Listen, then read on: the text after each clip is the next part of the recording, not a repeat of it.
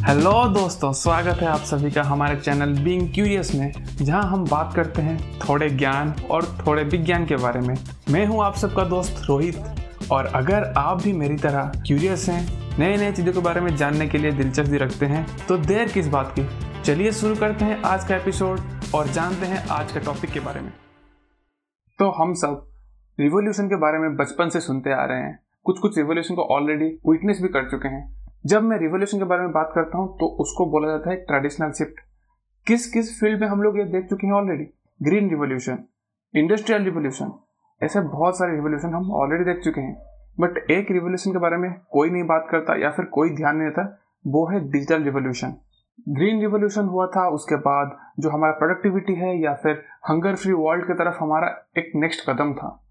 Green revolution के बाद yield capacity बढ़ने लगा क्रॉप्स का ईल्ड कैपेसिटी बढ़ने लगा और बहुत जो फार्मर्स थे, उनको बहुत ही अच्छा प्रॉफिट मिलने लगा और जो लोग थे, जो, जिनको खाना भी नहीं मिल रहा था, नसीब नहीं हो रहा था, उनको आराम से खाना अभी मिलता है। उसके बाद आया वाइट रिवोल्यूशन इंडिया में स्पेशली वाइट रिवोल्यूशन तब हुआ था जब दूध की शॉर्टेज थी इंडिया में और उसके बाद धीरे धीरे इंडिया में दूध और डेयरी प्रोडक्ट जो भी डेयरी प्रोडक्ट है, वो आराम से मिलने लगे ये वाइट रिवोल्यूशन के बाद। उसके बाद आता है इंडस्ट्रियल रिवोल्यूशन और इंडस्ट्रियल रिवोल्यूशन एक ही फ़ेज़ में नहीं हुआ है। वो हर डिकेड में या फिर 20 साल में एक बार होता रहा है। मतलब पहले इंडस्ट्रियल रिवोल्यूशन 1.0, 2.0, 3.0 अभी करेंटली इंडस्ट्रियल रिवोल्यूशन 4.0 चल रहा है। जो कि स्पेशली हमारा ऑटोमेशन या फिर आईओटी जितने भी कनेक्टेड नेटवर्क है उसके ऊपर ध्यान दे रहा है। इसके तहत जो ह्यूमन इंटरफेरेंस है, वो कम हो जाएगा और जो एफिशिएंसी है और प्रोडक्शन कैपेसिटी है, वो बढ़ने लगेगा। और उसके बाद सबसे इम्पोर्टेंट रिवोल्यूशन आता है डिजिटल रिवोल्यूशन या फिर डिजिटल रिफॉर्म्स अगर मैं बात करूँ 1990 से पहले, जब इंटरनेट नहीं था, लोग कैसे बात करते थे? आइदर टेलीग्राफ या फिर टेलीफोन था, या फिर उस टाइम पे मोबाइल नेटवर्क भी मतलब मोबाइल फ़ोन भी बनना शुरू ही हुआ था, बहुत ही अर्ली स्टेज में था। उसके बाद आया 1990 के बाद आया इंटरनेट, जो कि पूरा वर्ल्ड को जुड़ने का काम किया। तो इंटरनेट से पहले बहुत ही मुश्किल था किसी के साथ कम्युनिकेट करना या फिर कुछ इन्फॉर्मेशन पाना। आजकल इंटरनेट हमारा लाइफ का एक बहुत ही बड़ा हिस्सा हो गया है। Without internet we can't even survive because अगर हमको कोई भी इंफॉर्मेशन चाहिए, हम गूगल में सर्च करते हैं और हमको वो इन्फॉर्मेशन मिल जाता है। चाहे वो हो जाए खाने के बारे में, पीने के बारे में रेस्टोरेंट के बारे में, कुछ भी इंफॉर्मेशन चाहिए हिस्ट्री के बारे में चाहिए, सब कुछ गूगल से मिल जाता है। बट पहले लोग क्या करते थे?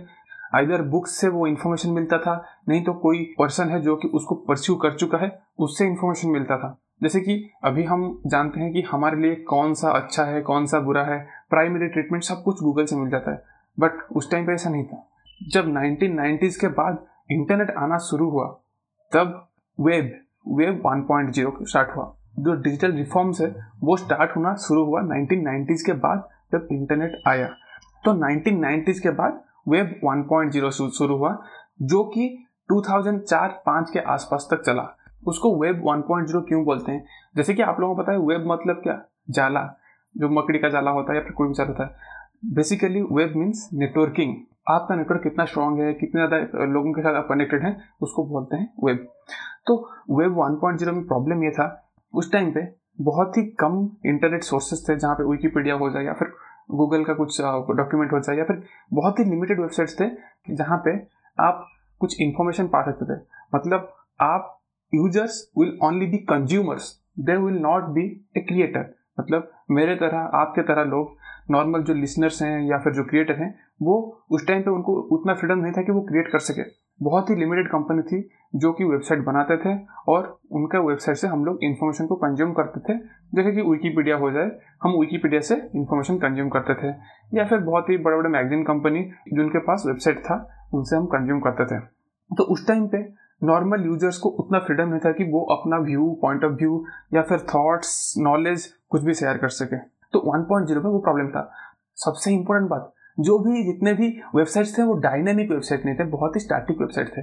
धीरे धीरे 2004 2005 के आसपास बहुत सारे डायनेमिक वेबसाइट आए, जहाँ पे आप वेबसाइट के थ्रू वेबसाइट का ओनर है, उससे बात कर सकते हैं, या फिर उससे इंटरेक्ट कर सकते हैं, कुछ काम करवा सकते हैं। फॉर एग्ज़ाम्पल हम लोग आज आईआरसीटीसी से टिकट बुक करते हैं, या फिर फ़्लाइट टिकट बुक करते हैं, या फिर हमको खाना ऑर्डर करना होता है, हम जोमेटो से जाके खाना ऑर्डर करते हैं।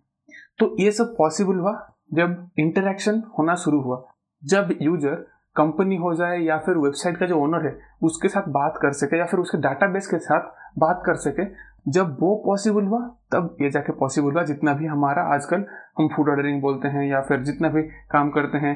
इंटरनेट के थ्रू आजकल क्या कुछ नहीं होता है, सब कुछ पॉसिबल है बिकॉज़ ऑफ़ वेब 2.0 2.0 में हमको वो फ्रीडम मिला कि हम लोग इंटरएक्टिविटी बढ़ा सकते हैं हम यूज़र होके भी जो ओनर है, उसके साथ बात कर सकते हैं। डायरेक्टली ना हो डाटाबेस के थ्रू ही बात कर सकते हैं। मतलब हमसे कुछ ना कुछ इन्फॉर्मेशन को उनको मिल सकता था। तो इंटरेक्टिविटी बढ़ा 2000 के बाद। उसके बाद सबसे बड़ा चेंज हुआ जब फेसबुक इंस्टाग्राम व्हाट्सअप यूट्यूब और जितने भी बड़े बड़े प्लेटफॉर्म्स हैं, आना शुरू हो गए। उस टाइम तक हम जो मैसेंजर हो जाए या फिर जो सोशल मीडिया का कॉन्सेप्ट हमसे दूर था, तब तक user is a consumer not a creator but अभी हम अपना थॉट फेसबुक के थ्रू किसी को भी, अपना जितने भी फॉलोअर्स हैं, जितने भी कॉन्टैक्ट्स हैं, सबके साथ शेयर कर सकते थे। व्हाट्सएप के थ्रू हमारा जो भी इंफॉर्मेशन है, हम दूसरे को पास कर सकते थे। हम कनेक्टेड रह सकते हैं, हमारा जो आसपास के लोग हैं, या फिर दूर भी बैठे हुए लोग के साथ कनेक्टेड रह सकते थे थ्रू व्हाट्सएप और इतना ही नहीं, यहाँ पे बहुत ज़्यादा जॉब अपॉर्चुनिटी या फिर बहुत ज़्यादा अपॉर्चुनिटी बना जो लोग क्रिएट करते हैं नॉर्मली जो क्रिएटर्स हैं, या फिर जिनके पास बहुत ही अच्छा फॉलोअर है, उन्होंने क्रिएट करना शुरू कर दिया फेसबुक में कंटेंट और लोग उसको कंज्यूम करते थे और उनको उसका कुछ हिस्सा मिलता था। जैसे कि अभी आप सब लोगों को इन्फ्लुएंसर यूट्यूबर कंटेंट क्रिएटर इनके बारे में पता है। अगर मैं पंद्रह साल पहले की बात करूँ, तब उस टाइम पे लोगों को पता नहीं था कि ये भी कुछ चीज़ है। 2004-5 के आसपास जब फेसबुक आया, उसके बाद पूरा स्टोरी ही चेंज हो गया। उसके बाद लोग लिखना शुरू किए और जो उससे कनेक्ट होते थे, उस काइंड ऑफ़ कंटेंट से कनेक्ट होते थे, वो फॉलो करना शुरू कर दिए। और जिसका जितना बड़ा फ़ैन ग्रुप जिसका जितना बड़ा फॉलोइंग ग्रुप तो वो बन गया एक इन्फ्लुएंसर अगर आप एक मीडिया या फिर कंटेंट क्रिएटर हैं तो आपके पास बहुत सारे ऑप्शन आ गया। फेसबुक लिंकड इंस्टाग्राम वहाँ पे आप शेयर कर सकते थे। अगर आप कंटेंट क्रिएटर है जो कि वीडियो बनाता है, वो आपके पास और एक ऑप्शन मिल गया यूट्यूब जहाँ पे आप अपना कंटेंट डाल सकते हैं और पैसा कमा सकते हैं। इतना ही नहीं, और आजकल तो जो वॉइस ओवर आर्टिस्ट हैं या फिर जो ऑडियो आर्टिस्ट हैं, उनके लिए भी प्लेटफॉर्म बन गया है, जिसके थ्रू आज मैं आपसे बात कर रहा हूँ या फिर कनेक्ट कर रहा हूँ, वो है पॉडकास्ट ये बहुत सारा अपॉर्चुनिटी धीरे धीरे आने लगा, जिसके थ्रू बहुत सारे करियर ऑप्शन सामने आया, जिसको हम परस्यू कर सकते हैं। और इतना ही नहीं, जब इंटरेक्टिविटी बढ़ा तो जो सॉफ्टवेयर डेवलपर हैं या फिर डाटाबेस इंजीनियर्स हैं फ्रंट एंड डिजाइनर्स हैं और डिजिटल मार्केटिंग स्पेशलिस्ट बहुत सारे जॉब अपॉर्चुनिटी निकल के आया वेब 2.0 के वजह से। और वेब 2.0 लास्ट डिकेड में बहुत ज़्यादा इवॉल्व हुआ है और इवॉल्व होते होते होते होते आज हम लोग देख सकते हैं कि सारा चीज़ हम इंटरनेट के थ्रू कर सकते हैं, वो कुछ भी हो जाए, चाहे वो हो जाए कंटेंट क्रिएट करना कंटेंट कंज्यूम करना, या फिर हम लोग सिर्फ़ कंटेंट क्रिएट कंज्यूम के बारे में नहीं बोल रहे हैं। अगर हमको एक प्रोजेक्ट चाहिए फ्रीलांसिंग वर्क है, अगर हमको जॉब चाहिए तो हम लोग सर्च करते हैं और कोट नौकरी, बहुत सारे साइट्स हैं। तो वैसे ही सब कुछ करना आजकल आसान हो गया है। इंटरनेट या फिर वेब 2.0 की वजह से। बट यहाँ पे एक प्रॉब्लम है। अभी भी अगर आप फेसबुक में अपना कंटेंट डालते हो तब भी आपके पास वो लिबर्टी नहीं है कि वो आपका जो कंटेंट है, वो राइट कंज्यूमर है, उनके पास पहुंचेगा या नहीं। और फेसबुक के पास अभी भी वो पावर है कि वो कभी भी आपका कंटेंट निकाल सकता है या फिर उसको डिलीट कर सकता है और वो अल्टर कर सकता है। तो basic problem is the centralization यहाँ पे सेंट्रलाइज्ड सर्वर होता है जहाँ पे आपका सारा डाटा स्टोर होता है और फेसबुक कंपनी उस डाटा को प्रॉपरली यूज़ करता है ताकि आर्ट चला सके और उससे पैसा कमा सके और आपको कुछ ही हिस्सा देता है। शायद टेन टू ट्वेंटी परसेंट आपको वो पैसा देता है। ऐसा नहीं है कि आप जितना कमा रहे हो, आपको डायरेक्टली मिल रहा है। तो एक सेंट्रलाइजेशन जो रहता है, एक कंपनी के पास आपका पूरा डाटा है या फिर जितना भी वर्ल्ड के जितने लोग हैं, जितने यूज़र हैं, सबका डाटा एक कंपनी के पास है। तो अभी जो पूरा पैसा है या फिर पूरा डाटा है, उसका ओनर एक ही कंपनी है या फिर 10-20 उसका बोर्ड ऑफ़ मेंबर्स हैं। ये एक चीज़ को काउंटर करने के लिए अभी आया है वेव 3.0 जिसको हम बोलते हैं डिसेंट्रलाइजेशन जिसकी बुनियाद ब्लॉकचेन के कॉन्सेप्ट के ऊपर बना हुआ है। और हम लोग ऑलरेडी ब्लॉकचेन का इम्प्लीमेंटेशन लास्ट सात आठ साल से देख भी रहे हैं। जैसे कि बिटकॉइन या फिर क्रिप्टो करेंसी किसी से छुपा नहीं होगा, जो कि स्पेशली ब्लॉकचेन के ऊपर काम करता है और डिसेंट्रलाइजेशन के ऊपर काम करता है। ये प्रोसेस को बहुत ही आसान कर देता है और यहाँ पे कोई भी एक सेंट्रल सर्वर नहीं है या फिर एक सेंट्रल गवर्निंग बॉडी नहीं है जो कि इसको पूरा संभालता है। यहाँ पे हर एक यूज़र के पास वो पावर रहता है या फिर वो लिबर्टी रहता है, वो डिसीज़न मेकिंग में अपना हिस्सा डाल सके या फिर वो डिसीज़न मेकिंग कर सके। तो यहाँ पे कंपनी का पूरा डिसीज़न एक ही बोर्ड गवर्निंग बोर्ड नहीं लेता है। और हाँ। आप लोग बोलोगे ये बहुत ही वॉलाटाइल है, आज तक बहुत ही ऊपर नीचे हो रहा है। हाँ अभी तक है बट धीरे धीरे ये स्टेबल है। बट आप यहाँ पे एक बहुत ही इंपॉर्टेंट रोल अदा करते हो, क्योंकि आप भी एक ब्लॉकचेन डेवलपर बन सकते हो, मैं भी बन सकता हूँ, कोई बन सकता है। और यहाँ पे जो प्रोजेक्ट बनाते हैं, या फिर जो जितना भी इम्प्रूवमेंट होना चाहिए, या फिर कुछ चेंजेस होना चाहिए, यहाँ पे सिर्फ़ एक कंपनी डिसाइड नहीं करती, यहाँ पे जितने भी जन हैं वो सब डिसाइड करते हैं, जितने भी यूज़र्स हैं सब डिसाइड करते हैं और छोटा छोटा हिस्सा भी आप रख सकते हैं और प्रोजेक्ट का कुछ कुछ काम भी आप कर सकते हैं। आपके पास वो लिबर्टी है, आप अपने आप को इसमें इन्वॉल्व भी कर सकते हैं।